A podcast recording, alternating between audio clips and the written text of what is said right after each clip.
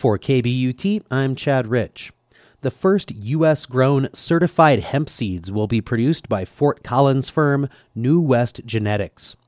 These hemp seeds can be planted and grown for industrial hemp, which is technically a cannabis plant with very low and non psychoactive levels of the chemical compound tetrahydrocannabinol, or THC. It's what gets marijuana users high. Duane Sinning is with the Colorado Department of Agriculture. And after 70 plus years of prohibition uh, in the hemp world, the industry really in the U.S. has been built largely by importing varieties or using varieties that were bred by somebody else and to see if they did adapt here.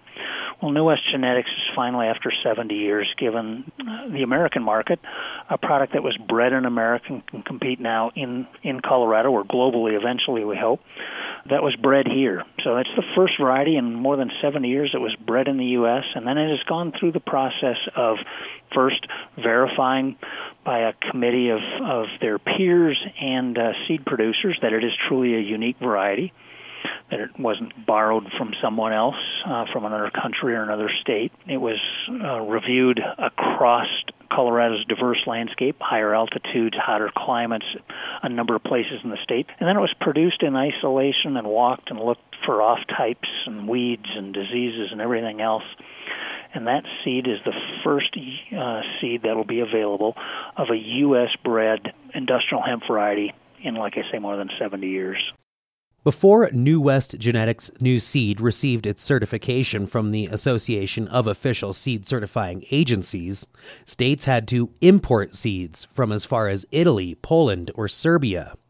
Now, farmers in Colorado can get certified seed without having to go through the state and the Drug Enforcement Agency, who still lists hemp as a Schedule 1 substance like meth, heroin, cocaine, bath salts, and even marijuana currently most states uh, are only importing seed from afar. Colorado hasn't imported a lot, but we've imported some. But what that always means is the farmer is sitting there with his hand out and he's waiting for somebody to give him seed.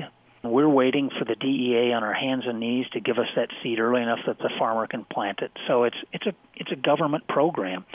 By doing it this way, and by us certifying those varieties and us making sure that the state is involved and be sure the production process, this moves it to truly an agricultural crop.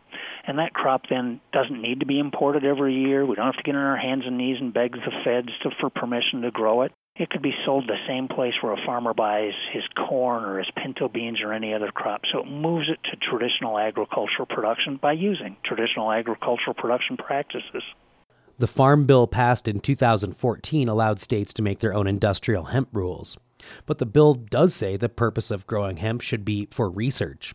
It does not discuss production for the market. Over 30 states have allowed some sort of industrial hemp production. Sinning says Attorney General Jeff Sessions rescinding the Cole memo, which allowed states to make marijuana rules, won't affect industrial hemp. The DEA looks at marijuana and hemp the same, but the executive branch didn't give us industrial hemp. It was the legislative branch, and Congress has made no indication that they plan to have any changes in their rules uh, that they put forth in the Farm Bill. They believe it's separate and should be regulated separate. By no indications that we've seen on the federal level from the legislators that we talk to, both from our state and, and other states, does that seem to be true. Industrial hemp can produce fabrics, paper, rope, food, and it can even be brewed into beer or tea and is considered a renewable resource as it can be replenished every year with a new crop or used in crop rotation. Reporting for KBUT, I'm Chad Rich.